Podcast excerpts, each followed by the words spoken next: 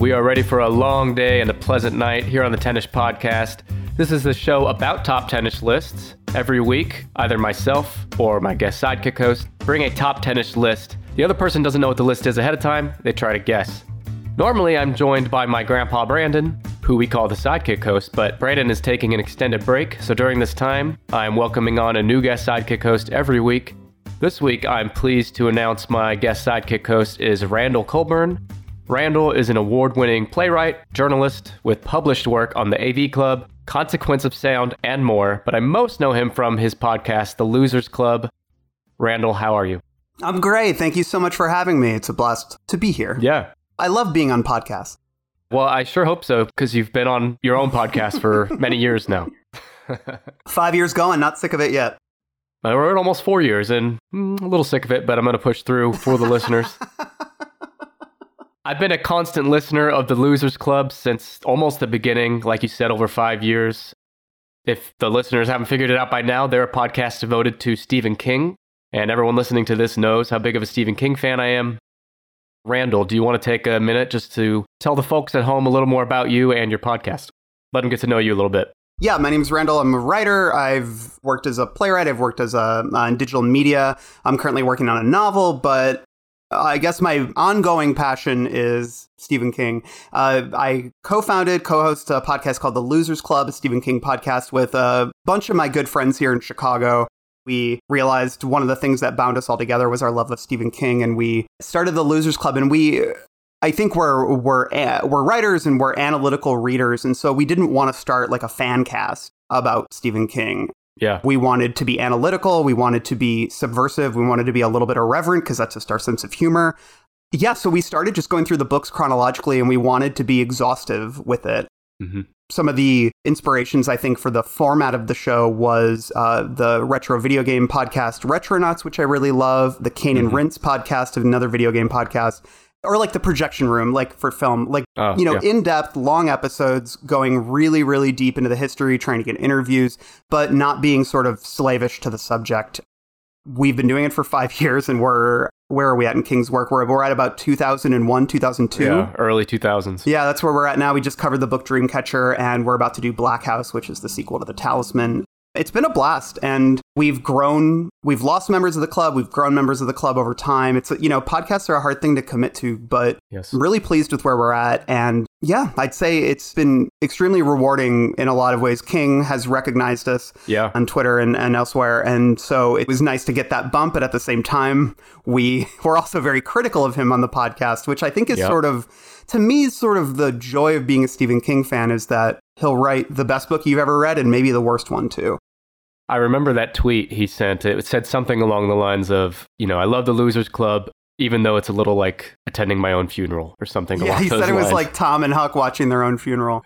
That's right. We are critical, but we always try to look at things through the lens of the time and the period and what he was going through personally. I think that's another thing that makes our pod stand out is because he's always been a pretty public person.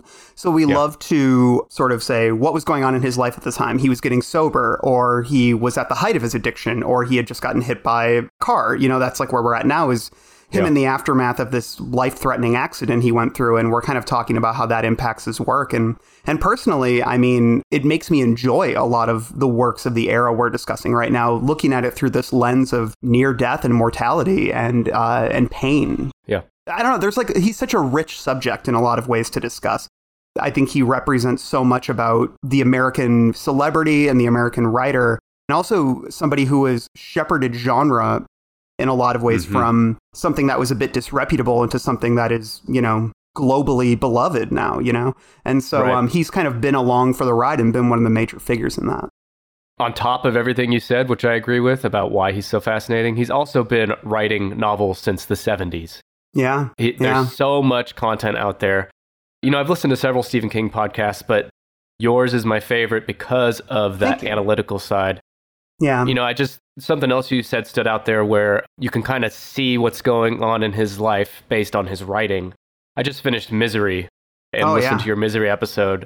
That's so clear that, like, what's going on in his life at that time, getting over addiction, yeah. struggling to overcome the quote unquote stigma of being a horror only writer. You see yeah. that in the book. So it's just really fascinating.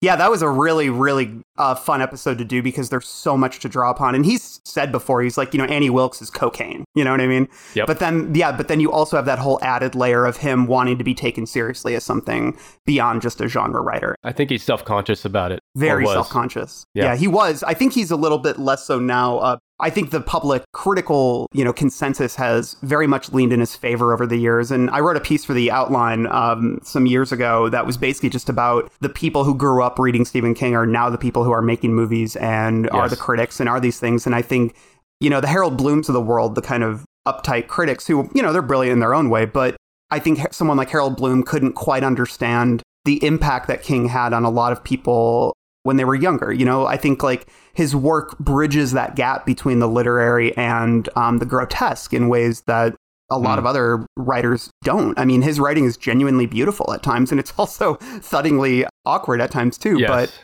like head-shakingly bad at times. Yes, yes. Well, yeah, and I think um, and I think that's in a lot of ways due to his prolific nature. Yeah, he pumps it out, man. And uh, but yeah, so I think I think someone who was sort of raised in a different era couldn't quite understand the appeal of King. And now that those people who grew up sort of reading King under their bed sheets with a flashlight, now they, you know, they're the ones who are making these movies, and they have this like reverence and this love for him and this understanding of the ways in which his work has permeated culture and also influenced kind of the the direction of genre and so many other things. So, but I'm yeah, babbling. Well, and no, no, and, and we're going to talk about this today is kind of, you know, he's crossed over into that very rare territory that very few writers have where their work is throughout pop culture. Even if you've never read Stephen King, even if you quote, you know, hate horror or don't watch horror, don't like yeah. Stephen King books, you have still heard of, well, we'll talk about them today, but you've heard of many of the characters and the stories and the titles yeah. at least. Um, and that's something I want to say too to the listeners, you know, not everyone listening to this is a Stephen King fan uh, or have read Stephen King necessarily. You know, that's a given on your show, but on this show, it's a little more mixed. So I think it's important to note that even though Randall and I are Stephen King uh, fanboys, uh, we're going to be talking about things that are familiar to most everyone out there. No Duma Key chats on this one. Oh, God. Let's sidebar that sometime. I could. Okay. Yeah. Real quick before I tell you the list and reveal it to you and have you start guessing, let's take a step back. And people have heard the name Stephen King. They're familiar with some of his most famous works, but here's uh, what Wikipedia says about him. He's an American author of horror, supernatural fiction, suspense, crime, science fiction, and fantasy novels. He's sold more than three hundred fifty million books. As of uh, this writing, he's published sixty-four novels, including seven under the pen name Richard Bachman, which we will get to. He's also published five nonfiction books and approximately two hundred short stories. It's crazy. So, I mean, that's the other thing about this guy is it's not just the duration of time he's been writing. It's, you know, one to two books a year, most years. I for, know. What, almost fifty years? Jesus. fifty years next year is Carrie. Yeah. Um. Okay, so the list. Today I'm going to have you guess the top ten highest grossing films based on a Stephen King story. Okay. Many of these you've talked about on your own pod. Yeah, yeah, yeah. I pulled my data here from Box Office Mojo. I also pulled some notes, fun facts, and things like that from IMDb, Wikipedia. Audible has a blog that uh, summarized some of this, but you're going to guess the top ten films ranked by their domestic all-time gross adjusted for inflation. That's the key. Yeah. You're going to be guessing films based on their twenty twenty-two box office domestically. Got it. I thought we'd start by guessing some surefire bets that are not in the top ten. Okay. Randall, do you think any of these are going to be in the top ten? Uh, The Mangler? I don't think so. The Mangler, that classic? Yeah, you don't think so? I don't Surprising think so. Surprising to hear that. And I don't, did that play in theaters? I think so. It, yeah, because yeah. it was on Box Office Mojo, like at the very bottom.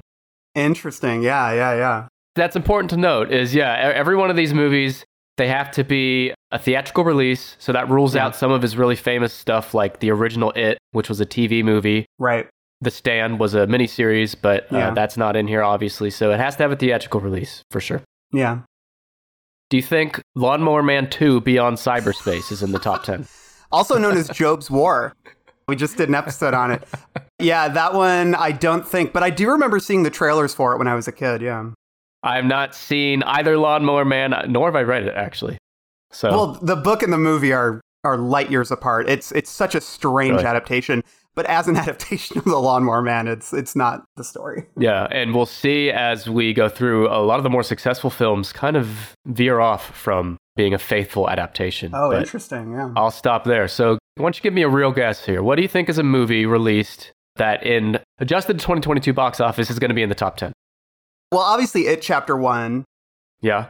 And I guess It Chapter two as well. I mean, I know that those were yeah. both very big moneymakers, although Chapter one I know did a lot, did better, because it's the better movie. For sure. Yeah, so that's like one that I would assert is, mm-hmm. is probably in that top ten. Let's talk about those. So It Chapters one and two, do you have a prediction for where they fall on the list, if number one is the highest? I think It Chapter one is number one. It Chapter two might be like number three or four. That would be mm-hmm. my guess. Yeah, they're actually one and two. Oh, wow. Okay. There you go. Yeah. A few notes on these. Um, and listeners of my show uh, know I've talked about these movies several times, so I'm not going to belabor the point, but I'll give you a few nuggets here. So let's start with It Chapter two, which is number two. Uh, it was released in twenty nineteen, and its adjusted box office domestically is two hundred thirty-five million dollars, wow. which is huge for a horror film. Yeah. It's based on the nineteen eighty-six book, It, which, you know, that's my all-time favorite. Uh, it's the first one I read. It's up there for me, too, yeah. Yeah. Isn't it wild, though, too, that, like, your first book was It, my first book was The Stand, and I, I often meet people who those are also their first books, and I think it's interesting that a lot of people chose those thick-ass books. You know, both yeah. both of those are more than a thousand pages, and those were the ones we chose to start with. And I mean, I, a lot of that has to do, I think, with the T V miniseries when we were young that aired, and those are kind of propelled us. I know that's why I love the ninety-four series, which is why I read the book. Mm-hmm. It's something that I've noticed as a trend is people tend to gravitate towards the long ones when they're starting. Well, I think it has a lot to do, at least with It. I think The Stand less so. Maybe this is me speaking, but It is, you know, one of his top two or three most famous stories ever. Yeah, yeah. I'd say. And, you know, It, I read it when I was sixteen. First book I read from him. And it's actually, I think, the first book I like voluntarily read for my own pleasure and not, sure, yeah. you know, which is funny that I would pick this book that's longer than the fucking Bible. But I sure did. And I loved it. You know, it's it really like affected me. Mm-hmm. When I read it at that time, and such a powerful book. But yeah, some of the listeners are telling me to move on because they've heard me romance about it already. But the the movie It Chapter two, agree, it's definitely the weaker of the two. I'd say it's the weakest in the It franchise. Period. I still yeah. enjoyed it. Sure. It stars Jessica Chastain, James McAvoy, Bill Hader, Isaiah Mustafa, Jay Ryan, James Ransone, Andy Bean, and of course Bill Skarsgård as Pennywise. The film is set in twenty sixteen, twenty-seven years after the events of the first film. The second film centers on the Losers Club as their adults, and they reunite to destroy It once and for all.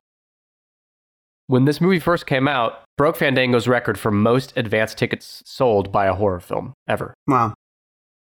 Bill Skarsgård, I thought he did great as Pennywise. I want to get your thought yeah. on that in a minute. But he stated that he had more fun on the set of It two because he was actually able to talk to and hang out with his adult co-stars. He said he had minimal contact with his child co-stars in It Chapter one because the director wanted them to be more genuinely scared of Pennywise once they saw him, and he had to calm them down after each shot. It's according to IMDb. Yeah. What do you think of Bill Skarsgård's Pennywise? I'm a big fan. I like it. I think he's, you know, he looks weird, which I think is uh, like yeah. striking features, and I think that's helpful. I... I love Tim Curry's performance in a lot of ways, and but I mean, I always imagine somebody like Crispin Glover playing Pennywise too. I love mm, Crispin yeah. Glover, and yeah. but like people who are have those kind of striking angular curves to their face, people who have a very distinct sort of way of speaking.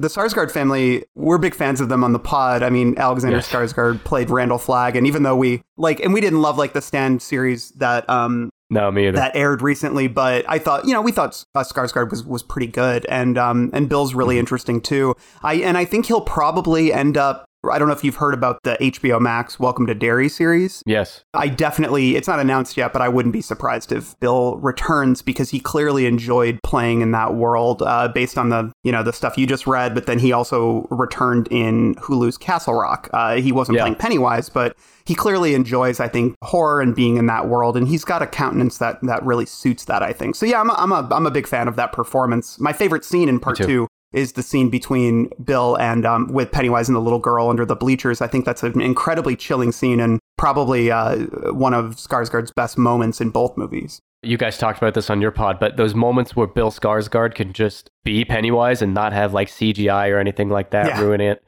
My favorite part of It Chapter two, the, the scene you mentioned is up there, but m- the one that stands out to me is when Beverly is leaving her old apartment after the old lady, uh, you know, transforms into some fucking... Yeah. Right as she's leaving, she turns and sees Pennywise, like, putting on his makeup in the mm. corner. Do you know the part I'm talking Good about? Scene. Yeah. Yeah, absolutely.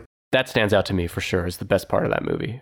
I love that. And that's, that's I think, the part of Welcome to Derry that could be really great. Like, we actually just dropped mm-hmm. an episode just talking about news in the King world just today. And we discuss, you know, what could potentially be in this series. And I think that notion of who was the person behind Pennywise, you know, like the, yes. because obviously the clown was once human. Um, and this is sort of a presence that the it creature has, has, you know, utilized. Right. So I am interested. I think it would be cool to see the human Pennywise the clown. And that scene that you're referencing sort of gives us a little window into that. Yeah. Or at least I that's how I read it. And I think that's like really chilling and very cool. Yeah. And as you and anyone who's read this book knows, there's plenty of material for a prequel series. Yeah. Really quick on It Chapter one. It Chapter one was released two years prior. And it has an adjusted box office of three hundred seventy-nine million dollars, which is Damn. more than one hundred million dollars than It Chapter two. Yeah. It's a coming-of-age supernatural horror film directed by Andy Muschietti. It says that in the entire movie, Pennywise only has four minutes of dialogue, which I found interesting, mm. which not wow. not a bad thing. It's just uh, interesting. Restraint. I love it. And it's actually the fifth highest-grossing R-rated film of all time, uh, which we recently covered on this show back in episode one sixty-five. My last thing on it, Randall, I think I know where you're going to go, but I'm going to ask this for all these movies, is what's better, the book or the movie? And we'll lump both its into this. Yeah, I would definitely say the book. Yep. I don't think almost any film adaptation could topple it. It is... Um, it's a hard one. Well, it's like, and the beauty of it is is in the characters, you know, and you can only go so far in film. Like, obviously, film is the haven for amazing characters, but I think in terms of the the internal qualities, the the thoughts, the motivations, the intentions of these characters, and especially watching them grow and watch them ruminate on friendship and on each other and on what they've lost as they've aged. Those are the things that I think are really, really, really resonant. And you can get some of that in the movies, but I can't imagine that depth manifesting in, you know, in the same manner, in the same resonance as in, in a film. So yeah, definitely book for me. Yeah, me too. And I mean, obviously, it's a horror book. It's classified as a horror book. But to me, it's a coming of age story about the way childhood affects you as an adult. And obviously, yeah. there's horror, you know, horror is all over the book. But to me, it's it's a horror second. But yeah, I know that's that's not how most people, especially those that haven't read it, would look at it. Yeah. So let's move away from it. Uh, I'm going to intersperse your guessing here with a few fun facts about Stephen King. Okay. King lives in Bangor, Maine with his wife, the novelist Tabitha King. Two of his kids are also writers, Owen King, who co-wrote a book with Stephen King, Sleeping Beauties, and Joe Hill, who has been very successful in his own right. Yeah. One more fun fact, and then I'll let you guess, is Stephen King is seventy-four years young, which selfishly I'm always wondering, like, okay, when's the last book? Which I one's know. the last one? You know, it could be any time. We're always yeah. on that edge. Um... He's lived a hard life. Mm-hmm. Okay, give me another guess. What's another movie in the top ten? A movie I know made a shitload of money, even though it's perhaps not considered one of the most celebrated, is fourteen oh eight. So that's my guess. I think you summed it up nicely. fourteen oh eight made a shit ton of money. Not one of my favorites. It's number nine in the top ten. Oh, wow. I thought it would have been higher. Something helping this movie, obviously, is the star cast. Yeah. This movie stars John Cusack, whom I love, Samuel L. Jackson, whom I also love. It came out in two thousand seven, and it grossed, adjusted for inflation, ninety-nine million dollars domestically. Damn. It's based on the two thousand two uh, short story, the same title. Listen to this. The film was released in the U S on June twenty-second, two thousand seven, but on the film's website, they lied and said it was released on Friday, July thirteenth, because they wanted a Friday the thirteenth release date. So stupid. Like, if you That's want that corny. date, why not just wait till July thirteenth? I don't understand that. The film follows Mike Enslin, played by John Cusack, an author who investigates allegedly haunted houses and rents the titular room fourteen oh eight at a New York City hotel. And although he is skeptical of the paranormal, he is soon trapped in the room where he experiences bizarre events. Randall, give me your hot takes on fourteen oh eight. You know, it's been, a, we're actually about to cover it in June on the podcast. And I'm really excited because I just remember being kind of mildly positive on it when I saw it. Like, I thought it was pretty good. but I wasn't blown away. Just kind of, you know, Same. But I think it's got some, there's a couple of really creepy sequences that I remember from it, but I remember the ending being pretty unsatisfying as well. But, but I have a friend here in Chicago who thinks fourteen oh eight is, it's like his favorite horror movie of all time. Really? I told him, I, this was in twenty seventeen, he told me about this. When I went on his podcast, he's like, you got to have me on to talk fourteen oh eight. And I'm like, whenever we get there, it's going to be a while. And uh, now we are about to get there. And I'm holding true to my promise. I'm going to let him make his case for fourteen oh eight. uh, but yeah, for me, um, I uh, it's been years since I've seen it. I only saw it once in the theater. And I thought me it was, too. you know, good. But to me, it's kind of just mid-tier, you know, mid-tier king. I totally agree with that. And it's also funny that you talked to your friend about this in twenty seventeen. He's probably thinking, okay, maybe a year from now. But yeah, then know, you're right? five, five years later. So you mentioned the ending. Director, my, I don't know how to say this, but uh, Mikael Hafstrom, sorry, he said that the ending was reshot because test audiences felt the original ending was too much of a downer. Shocker, yeah. So I'm not going to spoil it, but yeah, there's a director's cut of the ending that's much more tragic, apparently. Yeah. Almost always veer on the side of tragic, so. Me too. Which is why a movie that's not on this list, so spoiler if you're going to guess this, but The Mist. I actually prefer the Mist film ending to the to the book ending, but yeah, I don't know if you agree with that. It's funny. I was I was debating whether or not to guess The Mist, which is a movie I really like. Me too. The ending I hated when I first saw it, but I've come around on it, definitely. Uh, it's audacious. And I know I interviewed Frank Darabont and he told me about watching it with King, which was really cool. And King loves it, you know. Mm. But yeah, that's interesting. It's not on the top ten, but I, I remember it not making much of a splash when it came out. Obviously, Darabont, he didn't, I don't, I can't remember if he made any films after that. I know he went to T V, but yeah. Yeah, uh, not on this list, at least he didn't. But um, yeah, yeah it, uh, I'm looking. In fact, I have the top twenty-five in front of me and The Mist isn't even in the top twenty-five. Holy so. shit. Wow. Yeah. I didn't know it like tanked that bad. Uh, well, I don't know if tank, but mild, I think at best. Yeah. Yeah. We can't talk about The Mist without talking about Thomas Jane, who um, Love I loved in nineteen twenty-two. Yeah. Which is a Netflix movie, so it's not going to be on this list, but that's one of my favorite short stories and one of my favorite adaptations. Yeah, we love the movie on the pod, yeah. Mm-hmm. And I've not actually... Oh, wait, no, I did read the story. I like the story, but I think I like the movie better than the story mm-hmm. even, yeah. Okay, well, fourteen oh eight, I think I can just go ahead and assume you like the book better? Yeah, yeah. Okay, yeah. What's another guess you have? I'm going to go all the way back and say Carrie. Carrie. I didn't know how Carrie would do just because it's so old, but when you adjust it for inflation, it's way up at number four.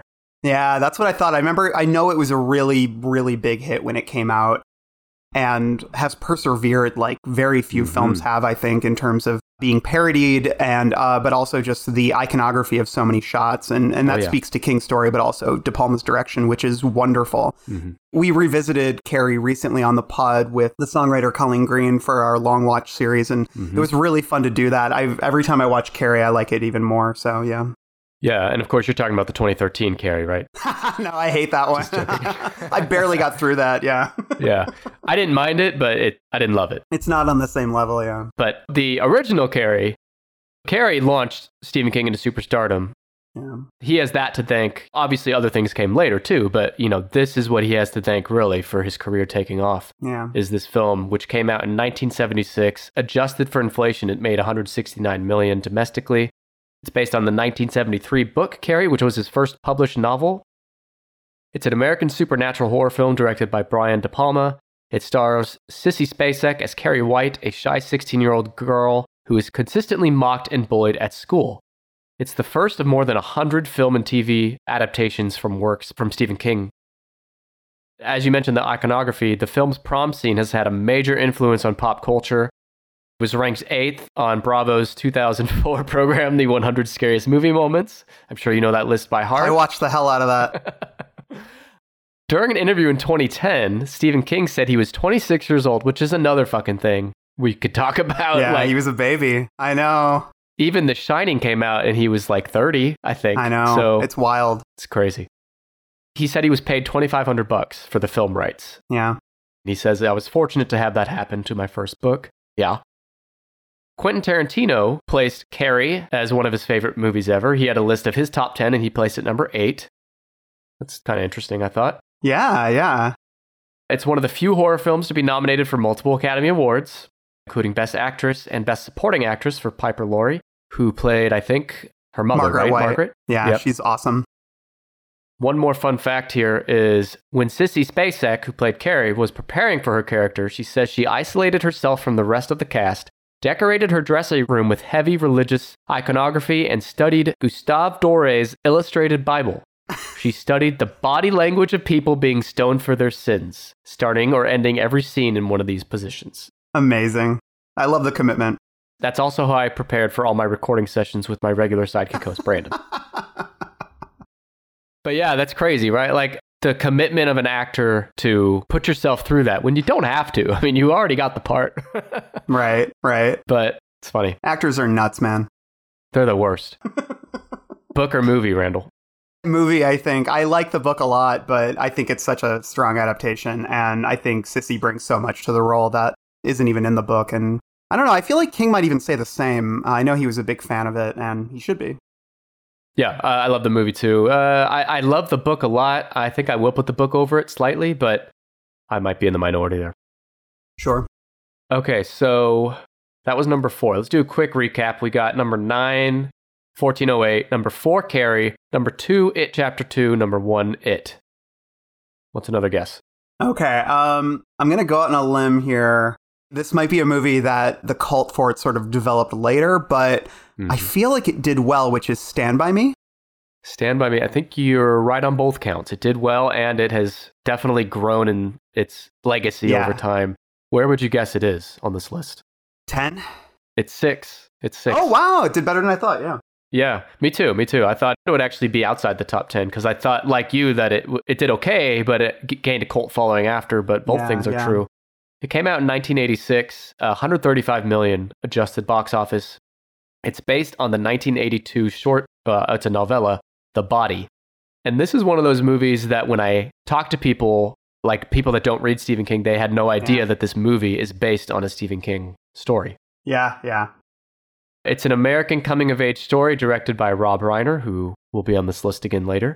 Spoiler. It stars Will Wheaton, River Phoenix, Corey Feldman, and Jerry O'Connell as four boys who in nineteen fifty-nine go on a hike to find the dead body of a missing boy. It was nominated for Academy Awards, Golden Globe Awards. So here's some fun facts. Days before the shooting uh, started, the, the film shooting started in the summer of nineteen eighty-five, Embassy, which I think was the production company, they were sold to Columbia Pictures, who had made plans to cancel production. But Norman Lear, one of the co-owners of Embassy and the developer of All in the Family, gave over seven million dollars of his own money to complete the film, citing his faith oh, wow. in the script and Rob Reiner. I actually did not know that. So I thought that was interesting that this person put over seven million dollars bucks of their own money to make sure this thing was seen through. That's really awesome. Uh, kudos to Norman Lear. In nineteen eighty-six, Columbia Pictures, who uh, purchased the Embassy, they were concerned that the original novella title, The Body, was misleading, which I might agree with that. Yeah. They renamed the film Stand By Me. According to screenwriter Reynold Gideon, The Body sounded like either a sex film, a bodybuilding film, or another Stephen King horror film. So I think all that is not wrong. Yeah, I'd agree with that. So they said Stand By Me was the least unpopular option they came up with. I don't love Stand By Me either as a title, by yeah. the way, but... Yeah, it's like uh, just naming movies after songs, you know, that sort of perhaps capture the vibe a little bit. Yeah. I feel like whenever a, a movie has a song title as its name, it was it was not originally called that. You know, that's like what the studio kind of puts on it. Right. But yeah, I, lo- I love Stand By Me. I think it's probably my favorite King adaptation of all time. And in terms of... You think so? Okay, wow. Yeah. I think just personally, like in terms of what it does for me, it um it just checks a lot of boxes in terms of... uh. what I love about King drama, you know what I mean? Yeah. Uh, f- friendship, um, aging, loss, childhood, and what's the word I'm looking for? I guess like adventure too, you know? It's a lovely, lovely story. And I think that all four performances are wonderful. Mm-hmm. I've talked about that extensively on the pod. Is I just, I'm, I'm such a Corey Feldman stan. I think he was such a, like one of the most talented child actors that we've ever had. And, and I feel such like um, intense sympathy for him because uh, of what he went through when he got older. And I know he's kind of a joke in culture these days, but it kills me because I think he was just so incredibly talented as a child actor. And it's really on display in Stand By Me. But, you know, they're all wonderful. Yeah. We've talked to Jerry O'Connell and Will Wheaton on the pod and, mm. and also the screenwriter. So, yeah, it's definitely a movie we love and we've contributed a lot of airtime to. Yeah, I, I mean, I'm with you. I don't think it's my number one favorite, but it's definitely in top few. And I think those things you mentioned, childhood and aging and memory, that's where King excels most. And yeah. I think uh, until some of his recent books, those notwithstanding, I think writing about children, he shines there more so than yeah. other areas. Absolutely. So about what did King think of this movie? Well, he loved it. According to an interview with uh, director Rob Reiner, he recalled that after a private screening of the film, King excused himself for fifteen minutes to compose himself, and he later returned to remark, "That's the best film ever made out of anything I've written," Aww. Which isn't saying much, but you've really captured my story. Love it. What's better, the movie or the book? I'll say movie, but I, I will admit I haven't reread The Body in a long time. I wasn't on our episode about that, and I just haven't revisited it. I will say the movie to me is really special. And I had a cool moment where when we showed it at our film festival, it was the opening movie, and I got to take my niece to it, who at the time was around the same age as all the characters. And, and she really, really responded to it. And I watched it when I was around the same age of the characters as well, yeah. uh, when I was young. So it was a cool movie to pass on to somebody. And I think that's a, a testament to just how powerful it is that it really spans generations. Totally agree. And it, the movie affected me more so than the book did, I think, uh, yeah. just for me. Yeah. Um, and they're both great, but yeah, I, I agree with the movie. Do you have another guess? Actually, you know what? Before you guess, let me sprinkle in a few more Stephen King fun facts. Tell me, did you know Stephen King was severely addicted to drugs and alcohol? Yes, I did. I think you did. We have uh, many episodes about it. Yes, and many of his books are... That comes through in many of his books. Yeah. He says that his addictions were so serious that during the nineteen eighties, he can barely remember writing Cujo. Yeah. I think he said the same thing about the Tommyknockers, maybe. Um, yeah. Which, yeah. I think he was at the height of his addiction, and that was right before he got clean, was Tommyknockers yeah. was the last one he wrote, and it's kind of, a, I think, a last gasp of his, you know, reckless indulgences, yeah. Yeah. Tell me if the next thing I tell you sounds anything like your office that you're recording. Okay. Of. King's family and friends staged an intervention, dumping on the rug in his office evidence of his addictions, including beer cans, cigarette butts, grams of cocaine, Xanax, Valium, NyQuil, Robitussin, and mouthwash. I've got mouthwash and uh, and I've got some prescribed Xanax, and that's uh, I think all I can really touch on. Me too. Uh, there, but I yeah, I, uh, but no, I mean it's it's really intense. The like how deep his addiction had really gone, and you know we have a whole episode uh, devoted to. Uh, sobriety as it manifests within King's work. Um, Anna Marie Cox, who's a, a rotating member, is sober, and kind of um, that's one mm-hmm. of the things she writes about a lot is sobriety. And so having her insight into King's work through the lens of like Doctor Sleep, which is a book about sobriety, and right, but also yes. then Misery and Tommyknockers, you know, like these things that are kind of on both sides of the sobriety scale. Yeah, so it, I think it's definitely something that factors in heavily into, I think, a grander understanding of his work, you know, so. After he became clean, which is in the eighties, he says he's remained sober since, and his first novel after that was one of my favorites, Needful Things. Yeah, I love Needful Things. Yeah, me too. Let's get you back to guessing. Give me another guess for the top ten. Well, I feel like you spoiled one when you brought up Rob Reiner, so I'm gonna. I honestly wasn't gonna guess this because I wasn't sure how much money it made, but I'll say Misery. Misery is number seven in the top ten. Wow. Yeah. Misery was directed by Rob Reiner, same director as Stand By Me. The movie came out in nineteen ninety and made one hundred thirty-three million dollars adjusted box office, bringing it to number seven. I told you a few minutes ago I read Misery, second time I read it, but I just finished it maybe a week or two ago. So I just rewatched this movie. It's the most recent on this list I've watched, and man, does it, yeah. it holds up great. It's excellent, yeah. Mm-hmm. It is about the nineteen eighty-seven book Misery. Uh, it's an American psychological thriller film starring James Caan and Kathy Bates in her breakout role.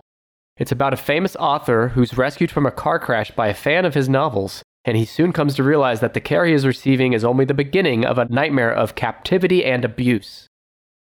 I know you guys touched on this a lot in your Misery episode, but there's no way he's writing about anything other than himself in this book. yeah. Like, it is so yeah. him, and he's denied that, but I don't buy it. Great insight into the writing process, too, in, in Misery. Uh, he loves to write about writers, and I think sometimes yes. uh, the characters are more interesting than other ones. But Misery, I think, has a lot of really great insight into his process, like his general process. Yeah, for sure.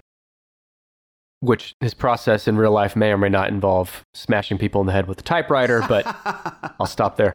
This movie received high positive reviews and was a box office success. And in fact, in its opening weekend, it finished second to Home Alone. Just, oh, wow. Uh, the contrast there, which I guess they're both stuck at home. Yeah. So, Kathy Bates' performance as Annie Wilkes drew widespread praise from critics and won her the Academy Award for Best Actress, making Misery the only film based on a Stephen King novel to win an Oscar. And King himself has stated that Misery is one of his top ten favorite film adaptations. Yeah. It's a good one.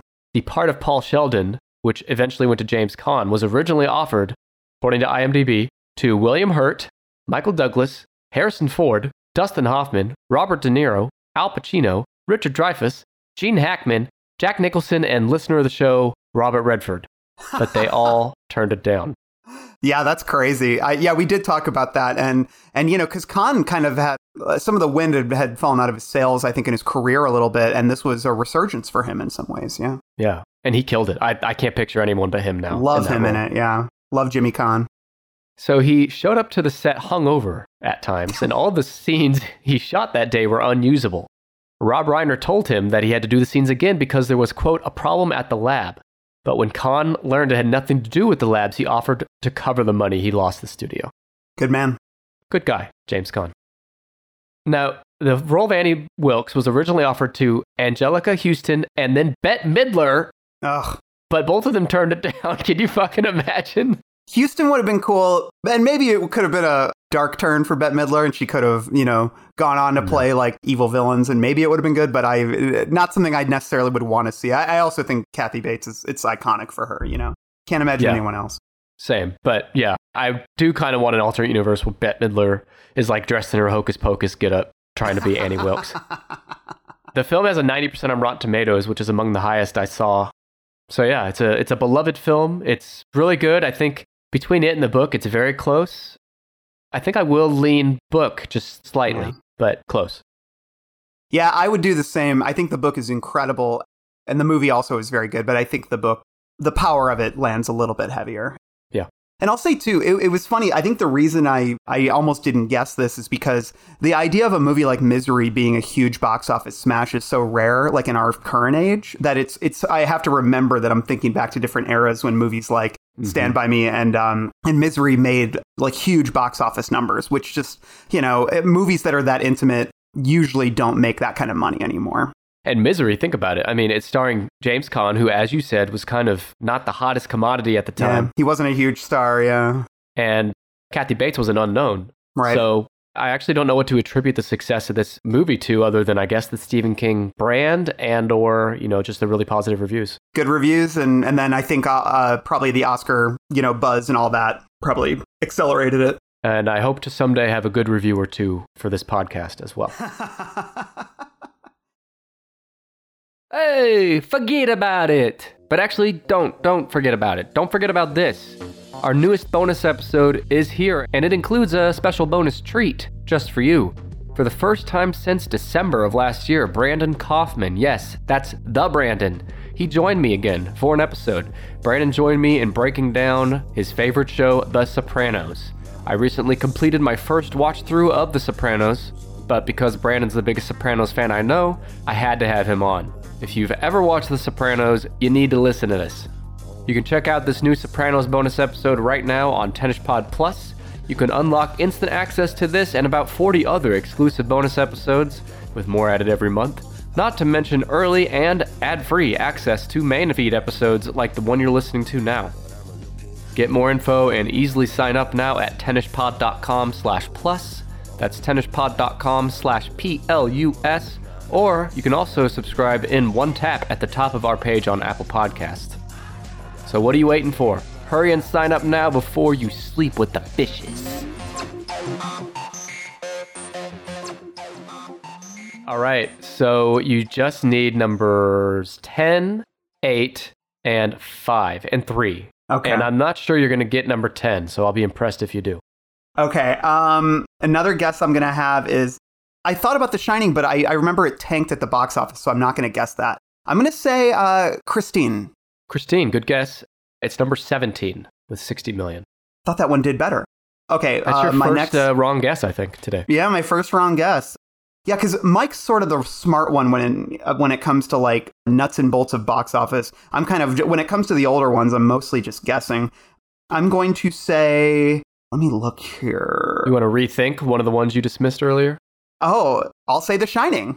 I had the same thought because I had it in my memory that The Shining bombed. Yeah. But The Shining is way up at number five. Wow. Yeah. Maybe I'm just attributing because I remember it got bad reviews. Like it, it was up for Razzies and stuff like that back then. Yeah. Yeah. That might be what you're thinking of. Maybe two. Yeah. Yeah. Let's talk about that. The Shining is number five. It was released in nineteen eighty based on the nineteen seventy-seven book of the same name, which is kind of incredible that, you know, Carrie was the first book and movie for Stephen King. Mm-hmm. The movie came out three years after the book. Same here. So the Stephen King brand is uh, growing fast at this time. And Absolutely, again, he's in his yeah. late twenties, early thirties. So incredible. one hundred fifty-two million dollars at the adjusted box office. It's a nineteen eighty psychological horror film produced and directed by our boy Stanley Kubrick, co-written with novelist Diane Johnson. It stars Jack Nicholson in what I would call his defining role. Yeah, he's so good. Shelley Duvall, Scatman Crothers, and Danny Lloyd, who played uh, young Danny. A family heads to an isolated hotel for the winter where a sinister presence influences the father into violence, while his psychic son sees horrific forebodings from both past and future. Reactions to the film at the time of its release were mixed at best. Stephen King himself criticized the film due to its deviations from the novel. Tell me if you've heard this quote. This is from Stephen King. Parts of the film are chilling, charged with a relentlessly claustrophobic terror, but others fall flat. Not that religion has to be involved in horror, but a visceral skeptic such as Kubrick just couldn't grasp the sheer inhuman evil of the Overlook Hotel. So he looked instead for an evil in the characters and made the film into a domestic tragedy with only vaguely supernatural overtones. That was the basic flaw. It never gets you by the throat and hangs on the way real horror should. Yeah. I'll say before you chime in that I just think he's way off on that. I yeah. think the inner evil is what's more interesting in the movie. But what do you think? Yeah, I think that King's issue is he believes in a goodness in humanity, right? And Jack is corrupted throughout the course of, of The Shining by the hotel, sort of, because he's trying to be a better dad at the beginning. Like, he's trying to yeah. be a better person. The hotel kind of gets its hooks into him and, and exploits a lot of his anger issues, his alcoholism, all those things. So I think King's issue with it is that Jack's kind of crazy from the beginning. Uh, Nicholson plays him as kind of crazy, crazy from the beginning. Yes.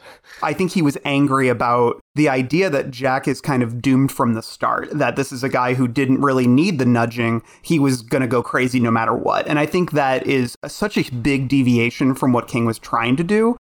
And it probably has a lot to do with his own, I don't know, feelings about his own alcoholism, because he, he always says he was writing about his own alcoholism at the time. And this was well before he got sober, but he just wasn't aware he was doing it. And so I think that perhaps his vision and his view of the alcoholism and the way that it's portrayed in the book versus how it's portrayed in the movie, I think might also color his view of it. And I also get the yeah. vibe from interviews that him and Stanley Kubrick did not, not, they weren't like enemies, but there was, I think, an adversarial relationship. And I think Kubrick kind of bullied King a little bit, like uh, in, in his way. There's like stories about mm-hmm. him calling King in like the middle of the night and being like, do you believe in God? And like, it's, you know, just fucking with him. And so I think that they were on different wavelengths, but I do love the movie and I love the book, you know? Me too. Yeah. I agree with all that. And I think Stephen King was not alone in being bullied by Stanley Kubrick, especially on set, as, as uh, Shelley Duvall will tell you. But you mentioned it, critical response to the film has become more favorable over time, and it is now regarded as one of the greatest horror films ever made and a staple of pop culture. I'm going to get back to that in a second. I stopped here with the notes. I could keep going forever. There's so much interesting to talk about yeah. this movie, but I've talked about it on my pod before. You've done it on yours, so I thought I could direct people there if they want more. In fact, we did top-grossing Jack Nicholson films back on episode forty-two. We went in-depth on this, as well as on episode eighty-nine, where we covered the best horror movies ever, so...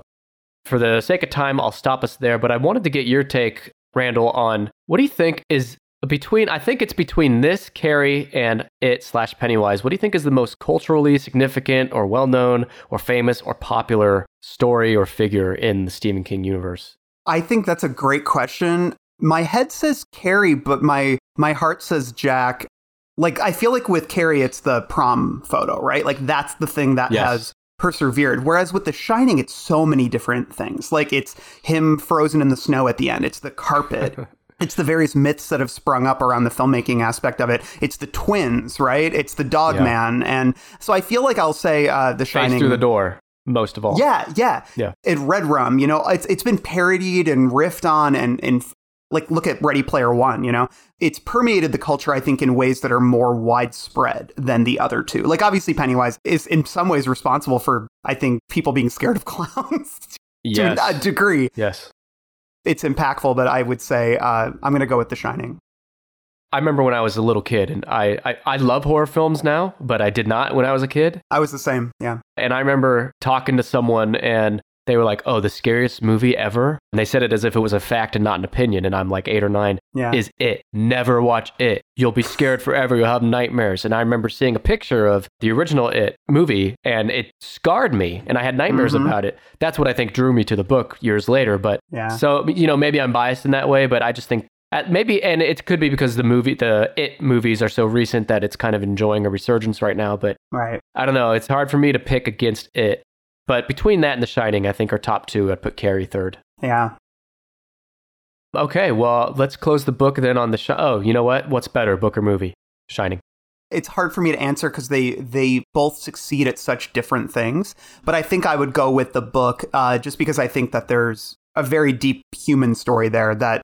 There's images from the book that more scare tragic. Me more than stuff. Yeah, like than in the uh, actual movie. And I love the movie. It's in my top movies ever, but... That's a really hard one, but I guess I'll say book, yeah.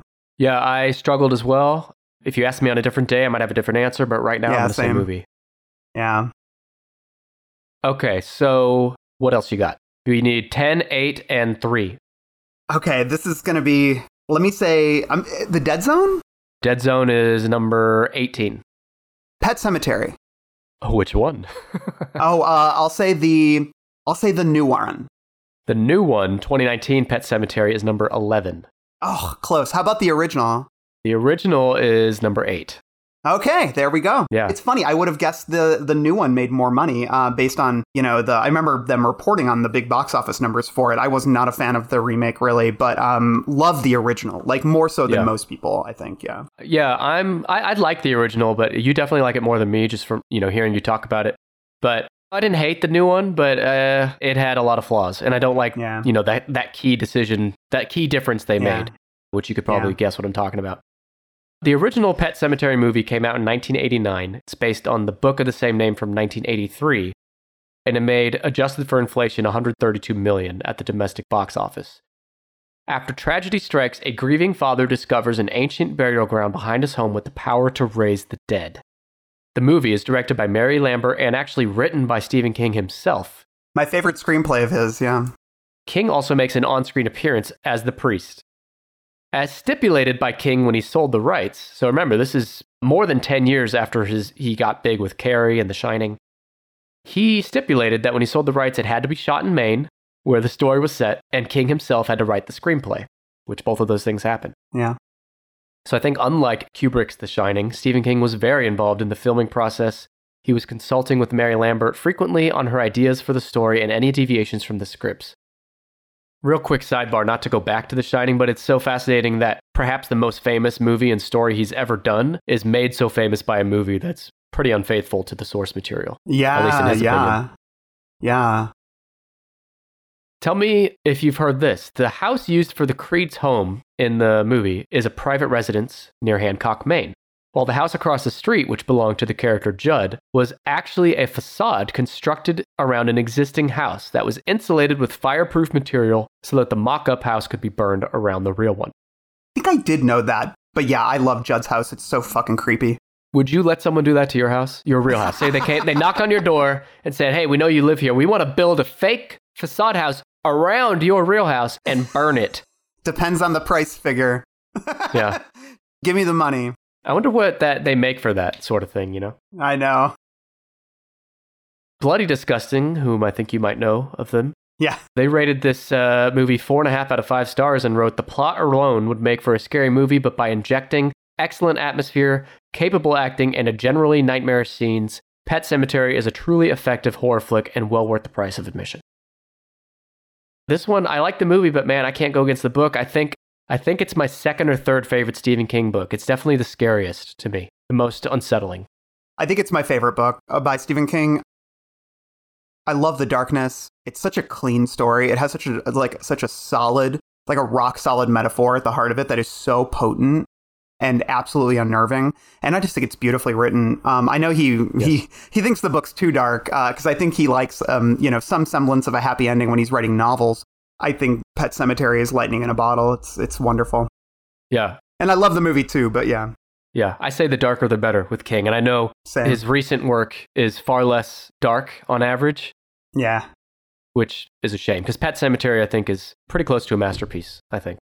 In some recent episodes, we've been talking about sort of happy, contented seventy-four-year-old King versus, you know, paranoid, alcoholic King of the seventies, which, uh, and obviously it's like everybody's art gets worse when they get sober, right? So, yes, yeah. But we still, we still love a lot of King's later stuff, but I think that the anger and the paranoia that I think I really love about his early stuff, I think that's gone forever. Yeah. Which isn't a bad thing necessarily because he's obviously a happy person and that's more important. Yeah. But, you know. Yeah, I think you're right. And fortunately for us, he has so much early work that we can still sink our teeth into. Absolutely. Even if the new work is not quite as good, but still still has its bright spots. Still good, yeah. So you just need two more. What do you think we're missing? I'm going to guess Cujo. Cujo, number sixteen. Ah. I can't watch that movie because I, I struggle with animals, like being hurt in movies. Yeah. But I did read the book and I love the book, but I could never read it again. I'm just too sensitive these days. The book makes me so sad, too, because of the affair. I know. Like, I don't, it's yeah. so sad. It's a sad book. I'm going to guess, that's probably be wrong. I'm going to guess uh, The Green Mile. I'm surprised you think that's wrong. Why is that? Really? Well, because it's three hours, you know, like, and it's yes. not sexy. You know what I mean? But it was up for Oscars, so I guess, it, and it had Hanks, so I guess and it, had Hanks. it did have that buzz. Is it and on it the had list? Frank Darabont, which uh, who you know did Shawshank as well. Yeah, and that had obviously very favorable reviews. Green Mile's number three, way Whoa. up at number three. Yeah, I had no clue. It was a big box office success at the time, and when you adjust it for inflation, it's way up at number three at two hundred thirty-three million. Holy shit. That's yeah. interesting. Because I know Shawshank didn't make a lot of money. No, Shawshank Like they had to not. beg people to see it. And then it, it kind of had a little resurgence when all the Oscars came out. And then obviously, it, you know, every, the, the kind of lore around Shawshank is that uh, everybody found it on T N T, right? When they started airing yeah. it. Me too. I did. And it's an, yeah, same. And it's an incredible movie. I love it. And, uh, but yeah, I guess I never thought any of the Darabont movies made a lot of money. But yeah, I guess I've proven wrong. Well, this is really the only one. And Shawshank, by the way, is my probably my personal favorite Stephen King adaptation, but you're right, yeah. it's not in the top ten. The only Darabont film in the top ten is this one, nineteen ninety-nine's Green Mile, based on the nineteen ninety-six book. It's Academy Award-nominated fantasy drama, written and directed by Frank Darabont. It stars Tom Hanks as a death row prison guard during the Great Depression, who witnesses supernatural events following the arrival of an enigmatic convict, played by Michael Clark Duncan. According to one of the featurettes on the D V D, Stephen King called this film the single most faithful adaptation of his work, which maybe is why it was so long, the movie. Yeah. John, John Travolta was originally offered the role of Paul Edgecombe, according to IMDb, but he turned yeah. it down. You know, listeners of the pod know I'm not a huge John Travolta fan, so I, I'm. They did the. They made the right choice here, or I guess Tom Hanks made the right choice. Yeah, it's funny to think of Hanks being a second choice, you know. Yeah, especially now. And this sounds almost too far-fetched for me to believe it, but it's said at I M- on IMDb, which is that the original role of John Coffey, which went to Michael Clark Duncan, was originally pitched to Shaquille O'Neal. Ugh, yeah, N B A that wouldn't work. Like, not that Shaquille's not charismatic, but I can't see him carrying the drama of it. No. Michael Clark Duncan is uh, essential to this film. I yeah, think. He's wonderful in it, yeah. And also essential to the film were the fifteen mice used in the movie, which each spent months being trained to do different tricks. Yeah. Which is funny because couldn't you just use C G I mouse? I mean, I don't know. But that's what makes it good because you get the authentic mouse action. Yeah. The film uh, did really well, seventy-nine percent on Rotten Tomatoes, although every single review I saw criticized the three hour plus runtime. Yeah, it's a long one, man. Yeah. I remember enjoying the movie. It's been a long time since I've seen it, but what keeps me from rewatching it is the runtime for sure. Yeah, yeah. It's been probably ten plus years since I read the book. I remember liking it, but not being blown away by it. Mm-hmm. I know you guys recently did episode. I haven't listened to your episode yet since I'm waiting to reread it. But so tell me, what what's your recent reread tell you for this book? I would definitely say the book's better than the movie, but the movie is very faithful to it, and there's some great casting. I mean, Sam Rockwell yeah. and um, Doug Hutchinson are both so good as the villains, like Percy and um, Percy, yeah, and Wild Bill. They're both so, so, so good, and they really elevate the movie. And the drama's great too. It gets a little schmaltzy, I think, but the book does a little bit too. But yeah, I just think in terms of sheer power, the book is uh, going to surpass that one. Yeah. All right. Well, you've done it. You're down to your last guess, number ten. And you said I probably wouldn't guess this one. Yeah. It's got a big star in it, if that helps. But hmm. I, I've actually never even seen this one or read the book myself. But interesting. Let me think on this. Those are good hints. Big star. I'll say this. Other than maybe Tom Hanks, this is probably the biggest star as far as the actor. Huh. But I'm looking here. It can't be The Dark Tower. No, although that's way higher than I thought at thirteen. Really? Yeah. I remember the, the numbers were bad, like, but it was only bad sort of comparatively uh, to, yep. I think... Its budget and all that. Yeah, the budget and everything. Man, that movie, we're revisiting that this fall when we're doing kind of our Dark Tower-a-thon, and I'm excited about that. I have so many thoughts on that. Uh, yeah, I know. I'm excited. Oh, oh, oh, I know. Secret Window. A good guess, but no, that's number twelve. Interesting. Yeah, because Johnny, Johnny Depp. Depp, I was thinking the big star. That movie's not great, but I actually like it better than the story, which I don't really love. Same here. I I, I yeah. like the movie okay. I don't love the story. I'll say that the uh, the person, the actor I keep referencing is uh, a little bigger in stature than Mister Johnny Depp. Oh, The Running Man. The Running Man, starring. Oh, wow. Arnold Schwarzenegger, yeah. Arnold Schwarzenegger, number ten. I love The Running Man. I've never seen it. Oh, it's fun. It's better than the book, too, because the book is kind of miserable. It's not one of his best. It's my least favorite All the Bachman, Bachman book. Books are. Except Long Walk. Yeah, Long Walk's really good. I'm not a fan of the other of the other ones, even Thinner.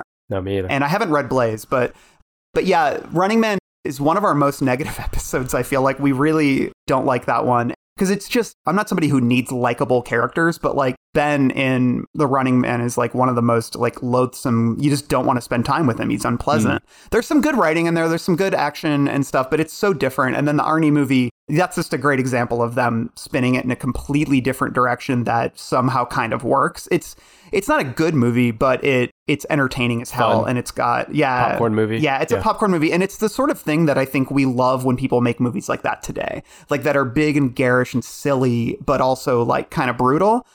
And that's what Arnold was so good at. And I'm a huge, I'm also a huge Arnold fan. Like Arnold's, I love Arnold. He's, he's to me like an icon of my childhood. I love him so much. And that movie, it's not my favorite of his, but I think it's, you know, in terms of a Running Man adaptation, I'd rather have that. Apparently Edgar Wright's making a new Running Man that adheres more to the book. Yeah, that's in my notes. Yeah, which could be cool. I mean, I like, I, you know, I like Edgar Wright, but I wouldn't say I'm necessarily starved for a, an, uh, like a, an earnest telling of The Running Man. So no, me either.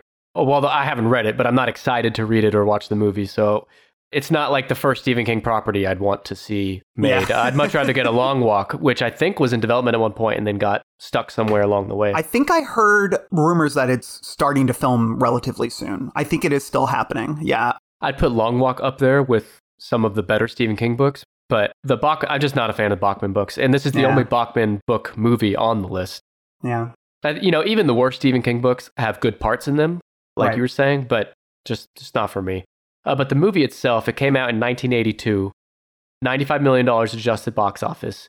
It stars our boy Arnie. It's about a T V show where convicted criminal runners must escape death at the hands of professional killers, and it's very loosely based on the Stephen King book, which he wrote as Richard Bachman.